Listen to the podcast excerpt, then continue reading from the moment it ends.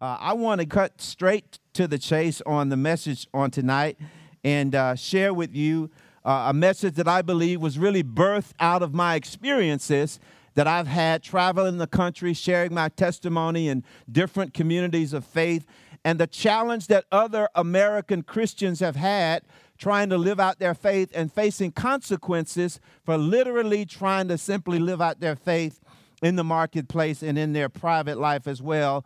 Uh, as many of you may know, there are consequences for being openly Christian in the United States of America day, today.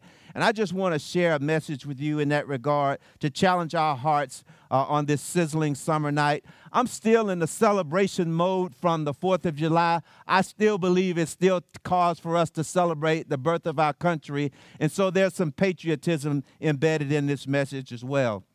The scripture reading uh, associated with this message comes from the book of First Corinthians, chapter 12, starting at verse 12. I'm going to go through verse 27, and I'm going to do it very quickly because it really is the message in and of itself. Starting at verse number 12, it says, For just as the body is one and has many members, and all the members of the body, though many, are one body, so is so it is with Christ. For in one spirit we were all baptized into one body, Jews or Greeks, slaves or free, and all were made to drink from one spirit. For the body does not consist of one member, but many. If the foot should say, Because I am not the hand, I do not belong to the body, that would not make it any less a part of the body. And if the ear should say, Because I am not an ear, an eye, if the ear should say, Because I am not an eye, I do not belong to the body, that would not make it any less a part of the body. If the whole body were an eye, where would the sense of hearing? If the whole body were an ear, where would be the sense of smell? But as it is, God arranged the members in the body, each one of them, as He chose. If all were a single member, where would the body be? As it is, there are many parts, yet one body. The eye cannot say to the hand, I have no need of you, nor can the head say to the feet, I have no need of you. On the contrary, the parts of the body that seem to be weaker are indispensable. And those parts of the body that we think less honorable, we bestow greater honor, and are and our unpresentable parts are treated with greater modesty, which are which our more presentable parts do not require. But God has so composed the body, giving greater honor to the part of the body that lacked it, that there may be no division in the body, but that the members may have the same care for one another. If one member suffers, all suffer together. If one member is honored, all rejoice together. Here's the last verse. Now you are the body of Christ and individually members of it. I want to talk on the theme tonight all one body, the United Christians of the United States of America. Would you bow with me for a word of prayer? Dear God, our Father, how we praise you and thank you for being in your presence under this beautiful sky in this beautiful city at this wonderful community of faith. Now it's time for me in this sizzling summer worship service to share the words you've given me to say. Let them see you and me, and let them hear you when I speak, and I'll be careful to give you all the praise. In Jesus' name, amen. I forgot to mention, I bring you greetings from the Elizabeth Baptist Church in Atlanta, Georgia, on behalf of our pastor, Craig L. Oliver, and our congregation. Listen, brothers and sisters, I think you will agree with me that the United States of America, in spite of all of our challenges, is still the greatest country in the whole wide world. Amen. Because of the freedoms we have in America, we can dream dreams, and all that we need for all of our dreams to come true are available to us right here in the United States of America. We are really indeed the land of the free and the home of the brave. My life story is a testimony of the freedoms that we have and the resources we have to make our dreams come true. Being born in poverty in Shreveport, Louisiana, there were three things that stood out to me as a little boy that fed my dreams because we were so poor eating mayonnaise sandwiches and drinking sugar water at the end of every month because we ran out of food stamps and welfare money, uh, I dreamed as a little kid that I wouldn't be poor when I grew up. Also, because my dad left my mother with six children when we were all small. Uh, and I saw how difficult it was on my mom to raise six kids all by herself. I had a dream that one day I would be a husband and a father and I would be able to take care of my family and that I wouldn't leave my family. But it was also as a little boy growing up in an alley in Shreveport, there was a fire across the street from where we lived. When I saw the firefighters come that day, I dreamed one day that I would be a firefighter. And in the United States of America, back in those days, the grown ups ask us kids all the time, What do you want to be when you grow up? I would immediately say, I don't want to be poor. I want to be a family man and I I want to be a firefighter. And they would tell us all your dreams are going to come true in America if you believe in and have faith in God, if you go to school and get a good education, if you respect grown people and treat other children like you want to be treated, they said all of your dreams are going to come true. You know what?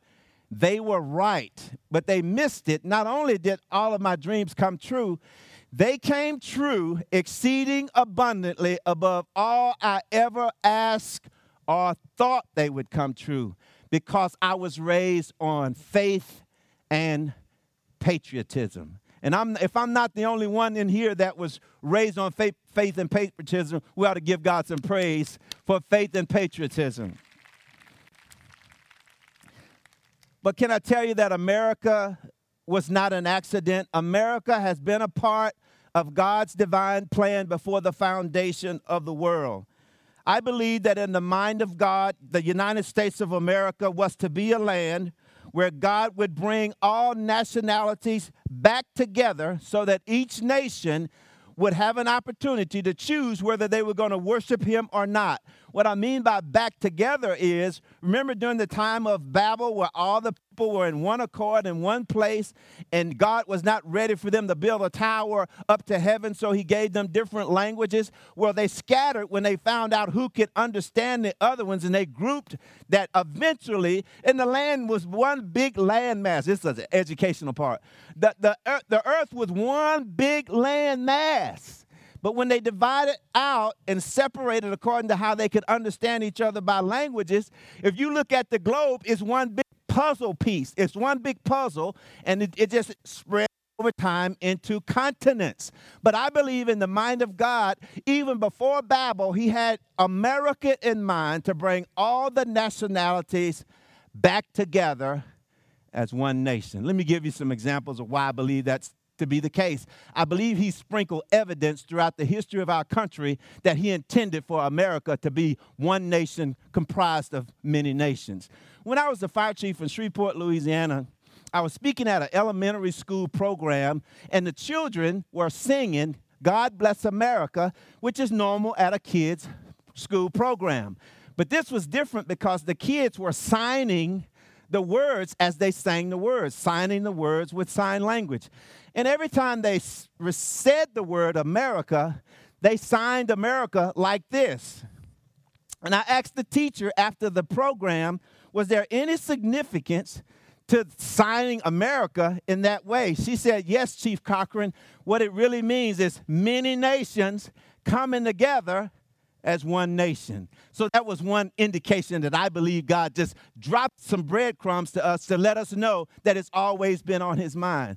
One of my favorite movies of all times, all times, is The Wizard of Oz. Anybody besides me love The Wizard of Oz? I love The Wizard of Oz. I still watch it at least one time a year, at least once a year. It still inspires me. It still gives me these these fantasies and dreams about impossibilities when I watched The Wizard of Oz.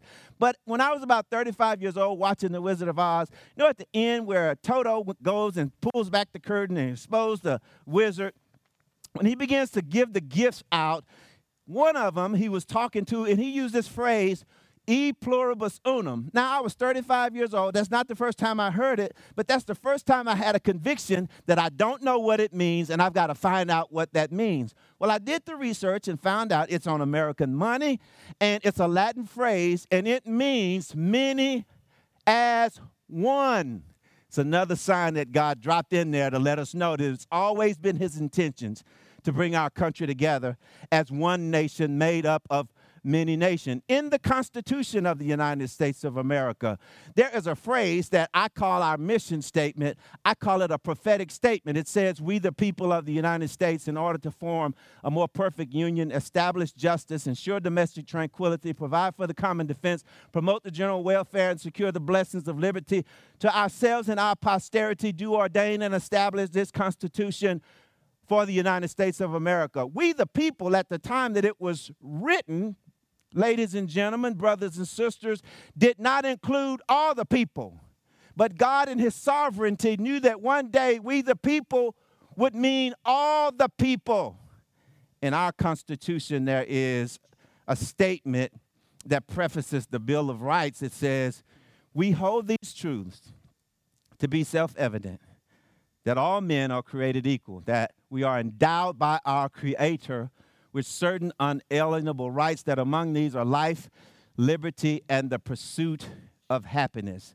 I call it a prophetic statement, brothers and sisters in Christ, because at the time that it was written, it was not inclusive of all the people. The African slaves were not co- counted as human beings, they were only counted as one fifth of a person. But God, in His sovereignty, knew that when that statement was written, that all men are created equal, it would include all people, all men that were endowed and created by our Creator. Here's the last little nugget I want to let you know that God has given us evidence along the way that His sovereign plan was for the United States of America to be one nation of many nations. In the very pledge that we make to our nation, it ends with one nation, under God, indivisible, unable to be divided, with liberty and justice for all. God, in His sovereignty, wanted this nation from the very beginning to be one nation made up of many nations. When I was a kid, we sang lots of patriotic songs when we were in elementary school. And a good segue from this section of the introduction to the next portion of the message is now that I have laid the groundwork that God in His sovereignty intended for the United States of America to be one nation made up of many nations, we can all sing, all nationalities, all ethnicities, with one united voice. This land is your land. This land is my land, from California to the New York Islands, from the Redwood Forest to the Gulf Stream waters. This land was made for you and me. Can we give God praise for that? So here's the reality we all came here on different boats, but now we are on the same boat, and God intends for us to be one nation made up of many nations under a great and awesome God. Now, here's the next section. Religious liberty is a big deal in our country. America is great because of religious liberty. America has flourished because of religious liberty. By the grace of God, we have been allowed as Americans to live out our faith under the protection of our government. As a nation founded in large degree on biblical values, codified in a constitution, as a nation, we've had many challenges, but we have flourished and overcome them all. The American dream is a reality for all of us, and all of us are en route if we have not achieved the American dream. But regretfully, now that we have been so bountifully blessed and government protections for the public expression of our faith are being threatened, too many believers are afraid to speak the truth for fear that we will lose the stuff that we have accumulated in the American dream for conforming with popular culture or political correctness. Many Christian Americans can no longer say boldly, one of my favorite Christian artists is Toby Mac. And one of my favorite songs by Toby Mac is I don't want to gain the whole world and lose my soul. I think that there are not many Christians today can really say that with conviction. I don't want to gain the whole world and lose my soul. Sadly, because of the fears that American Christians have of losing things because of the public expression of their faith, sadly, the saying is, I don't want to lose the world to save my soul. Let me put it specifically. There are some Christians who are in elected offices who say, I don't want to lose my elected office. I don't want to lose my elected office to save my soul. There are some Christian business owners who are afraid they'll lose customers and they say, I don't want to lose my business to save my soul. There are some Christian entrepreneurs who say, I don't want to lose my business to save my soul. There are some Christians who are dating people that don't have the same Christian values that they have, and they'll say, I don't want to lose my boo to save my soul. And there are some Christians who are real close to retirement, like I was, who are saying, I don't want to lose my job to save my soul. In the United States of America, we hold other things more dear to the bold expression of our faith as some of the other brothers and sisters of our faith in other nationalities whose countries are not protecting them for the public expression of their faith. We have been so sheltered in American theology in the context of American Christian culture, we cannot come close to seeing ourselves making some of the sacrifices that Christians who are not protected by their government are making. In our country, remember about four years ago, 21 Christian Egyptian men were captured by ISIS and given an ultimatum reject Christ or we're going to cut your heads off. They chose to have their heads cut off rather than to reject Jesus Christ. In Afghanistan, it started about five or six years ago, it's still going on today. From time to time, radical Islamists go to Christian households in Afghanistan, tell them to reject Jesus Christ, or their children will be killed in front of them. There's not a single case where, on record today, a family, uh, a Christian family in Afghanistan rejected Christ. And guess what, brothers and sisters? Their precious children were killed right in front of them. About three years ago in northern Africa, just outside of Kenya, at a college campus where Muslim and Christian students attended, a radical group, group of Islamists stormed the college campus, separated the Muslim students from the Christian students, and they said to the Christian students, You're going to die. The only way you get to live is to reject Jesus Christ. 125 college kids chose not to reject Jesus Christ. And they were gunned down on the spot. When they ran out of bullets, they began to bludgeon them to death. This is about the size of that crowd. Look at this crowd over here. Can you imagine that scene? Because they, they value Jesus greater than finishing college and getting a career, having a family, having kids, getting married. They valued Jesus greater than that. So, so listen to this is a hard part of the message. The American culture has spoiled us to the extent that when we're faced with the dilemma between choosing Christ and keeping our stuff, our conclusion is we have too much to lose. When our brothers and sisters in countries who don't have the protection from their government that our country provides, when they face when they're faced with the dilemma, they smile and say, "We've got too much to gain." So in our culture, we've got to look at the value. You know, we've been saying it in our church. I don't know about your church. We've been saying it for our in our church for years. To live as Christ, but to die as gain. And Christ, God told me when I said, God, I don't know if I could do what they did. How were they able to do what they did? And the Holy Spirit just gave me the simple answer. They don't just say to live is Christ and to die is gain. They really, really believe that there's nothing on earth that can come close to being with Jesus Christ. And that's how it's possible for them to do it. So, so listen to this. This is some. This is a participatory part. Many of you are listening to me and, and questioning whether or not you have the boldness and the courage to do it. Here's a little way for us to kind of pre-test. you know what? I didn't really know that God had prepared me to deal with what I went through until I began to go through it. But praise be to God, I discovered very quickly that He had adequately prepared me for what I was going through. Here's a way that I want us to assess the crowd to determine are we prepared for that test that we, when we face that type of a test. Question number one here's five assessment questions. Question number one is Are you spending more time? complaining about what our enemies of religious liberty are doing rather than rejoicing over the things that God is doing.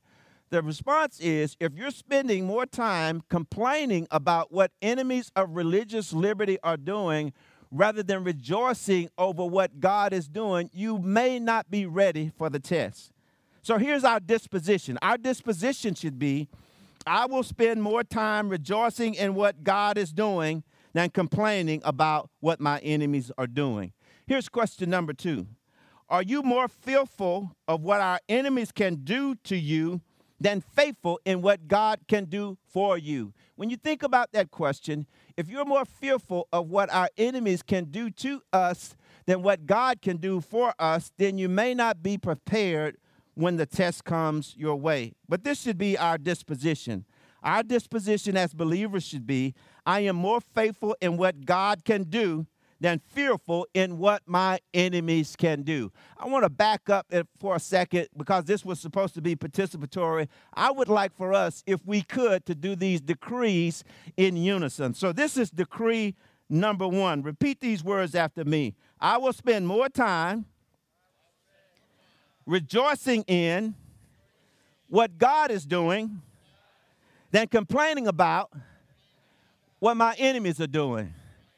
Here's disposition number two. Re- repeat this after me. I am more faithful in what God can do than fearful in what my enemies can do.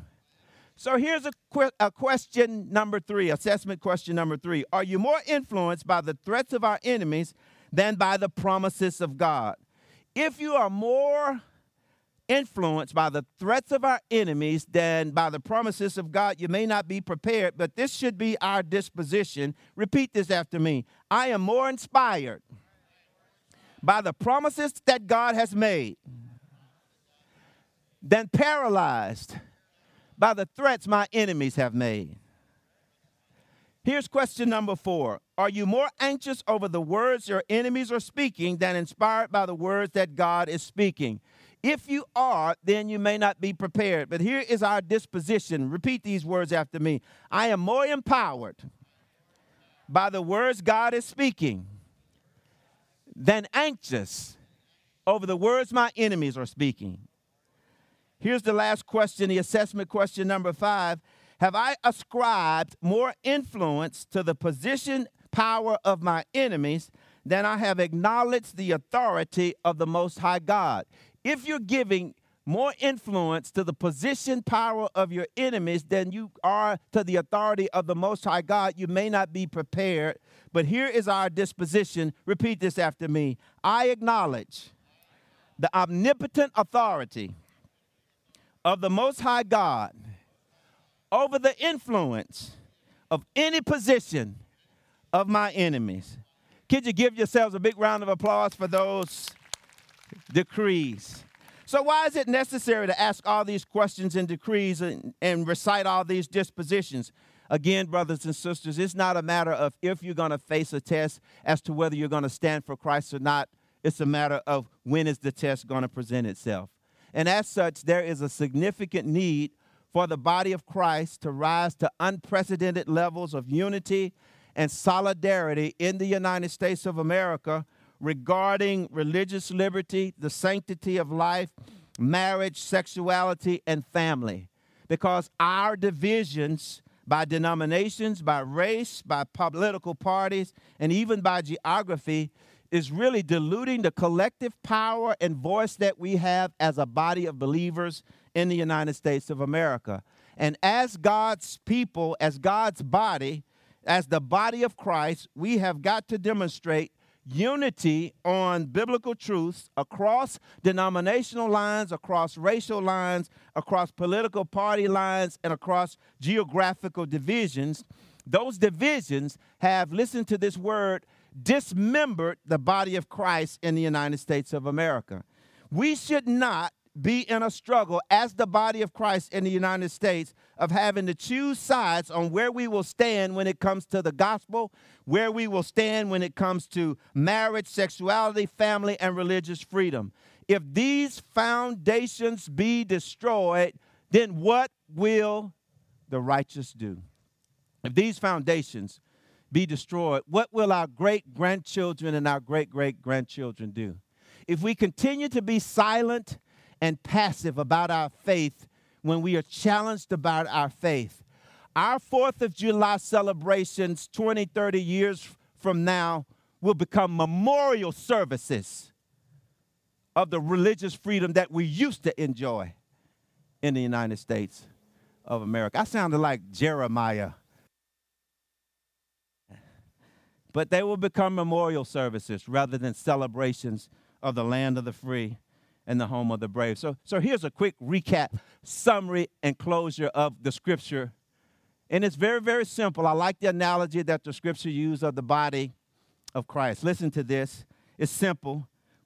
Verse 12, the summary of verse 12, brothers and sisters, is we are all one body. That's verse 12. Verse 13 and 14 summary is listen to this the body is not one member, the body is not one family, the body is not one ministry, the body is not one congregation, the body is not one denomination, the body is not one ethnicity or race. In some congregations, one member runs the whole congregation and they're not the pastor. In some congregations, one family that's been in the church for generations run the whole congregation. One family is not the body. In some denominations, there are influential congregations so large, so affluent, they influence the entire denomination. One church congregation is not the body. There are some races that feel that they are superior than other races and call themselves Christian. One race is not the body. Can I get an amen? A mindset of disunity, this is the summary of 15 through 17, is sin. On an individual level, it's called pride, arrogance, and conceit. On an organizational level, it's called sedition or schisms, division in the body. Any member of the body that is comfortable with division is willfully contributing to the dismemberment of the body of Christ. That's the summary of 15 through 17. The summary of 18 through 23 is when the church is called the body of Christ, it refers to a spiritual global organism, not one person, one ministry, one congregation. It's referring to an organism of many that's comprised of individual members. Each member is a part that has a specific function that is designated by Almighty God Himself. Here is what I'm going with that. Dismembered body, body members take away from the full function of the body. So here is my experiences, brothers and sisters, that really hit me home on this one body topic the unifying of the body of Christ. We have in our country evidence of the dysfunctions of a divided body by race, by gender, by denomination, by political party lines. And here are some examples. There are some churches that are doing some great work in these areas, but we could do exponentially more greater things if we were all one body. But some of the evidence of our dysfunctions or divided body are the lost in the United States of America are on the decrease. Lost people are decreasing. Our baptisms and salvation numbers are going down in the United States of America. Naked people who are homeless are growing in the United States of America. That's part of the mission that Christ gave us to clothe the naked.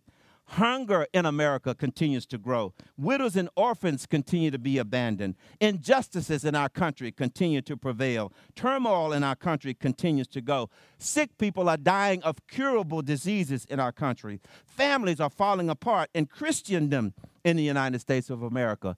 America is electing uh, professional politicians. American churches are terminating godly pastors who speak, speak the truth from the pulpit.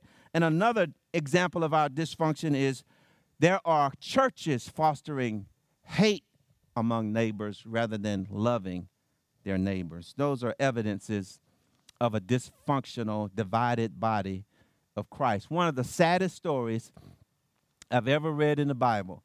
Still breaks my heart to read it. It breaks my heart to talk about it. I need an extra anointing of the Holy Spirit to keep my composure while I'm about to share it. But in Judges chapter 19, there's a story of a Levite who married a concubine and she became unfaithful to him. When he confronted her about it, she went home to live with her father. After about four months, the Levite decided, I'm going to get my wife. When he went to get his wife, her father fell in love with him. His father in law just fell in love with him and would not let him go after several times of staying at, at his request, he decided, hey, we've got to go. Well, when they were leaving, they reached this town that it was getting become night, and they were going to stay in the square because nobody invited them in, which was their custom. Well, here comes this guy from Ephraim, the same place the Levite was from. He said, I'll take you in. When they went into his house and began to dine in fellowship, a group of men from the neighborhood came to the house, banging on the door, and says, Let that stranger out. We want the man that's in your house. We're going to him all night long. And the man said, No, no, don't do such an evil thing. He said, I have a virgin daughter and this concubine. Take one of them. They said, No, we want the man. So they forced the concubine out. And rather than ravaging the Levite, they ravaged his concubine. The Bible says, as the sun was coming up, she made her way back to the step.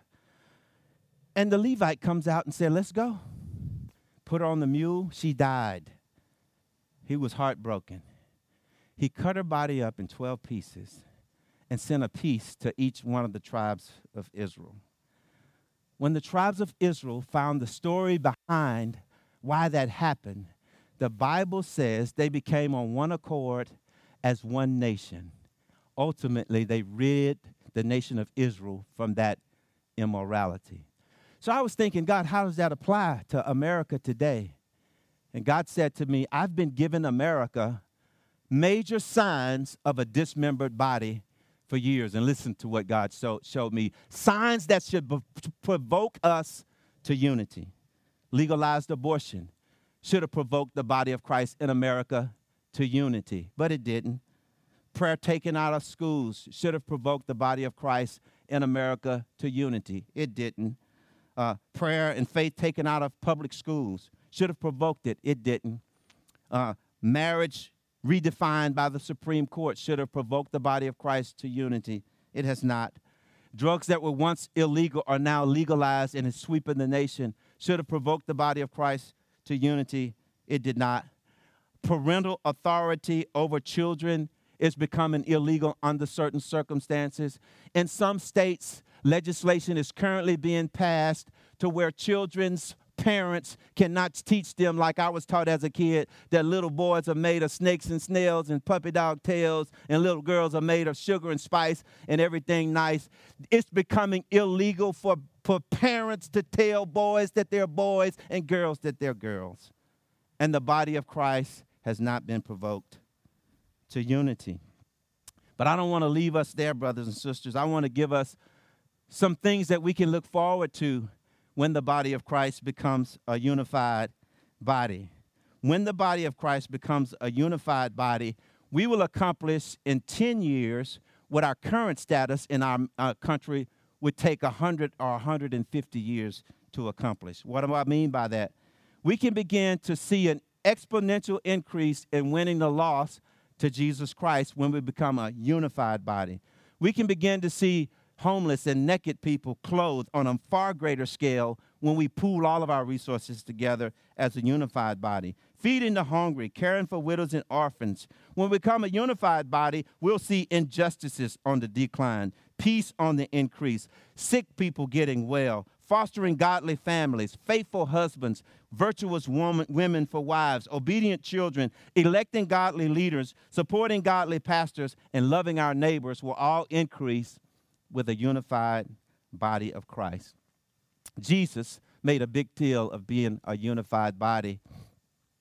When he was praying to God in John chapter 17, he said, Father, that they may be one as you and I are one. And this was his motive so that the world may know that you sent me. It breaks my heart, brothers and sisters in Christ, to think that if we are satisfied with our divisions, we are satisfied that the world doesn't know Christ as the Messiah, because if we were more united, Jesus said, then the world would know that I am the Messiah. Here's my finish. When I was a kid, and this is the summary of verses 25 and 27, it really, really summarizes it in a major way. This is Jesus' desire. It's a wonderful patriotic song, but it really speaks to the heart of Christ. There's a song we learned in school. I'm not much of a singer, but I can't just re- recite the words right here. The song was called No Man is an Island, and it sounds something like this No man is an island, no man stands alone. Each man's joy is joy to me. Each man's grief is my own. We need one another. So I will defend each man as my brother, each man as my friend. That's what Jesus Christ wants for us. My daughter sang this song years ago. It's a very fitting final closing for it. It says, I need you you need me. We're all a part of God's body. Stand with me. Agree with me. We're all a part of God's body. It is His will that every need be supplied. You are important to me. I need you to survive. Brothers and sisters, I just came to sizzling summer to say, as the body of Christ, Jesus Christ is the Messiah, and our unity shows the true love of God that overwhelms all the challenges that we face as a nation. Thank you for inviting me, and may God bless you.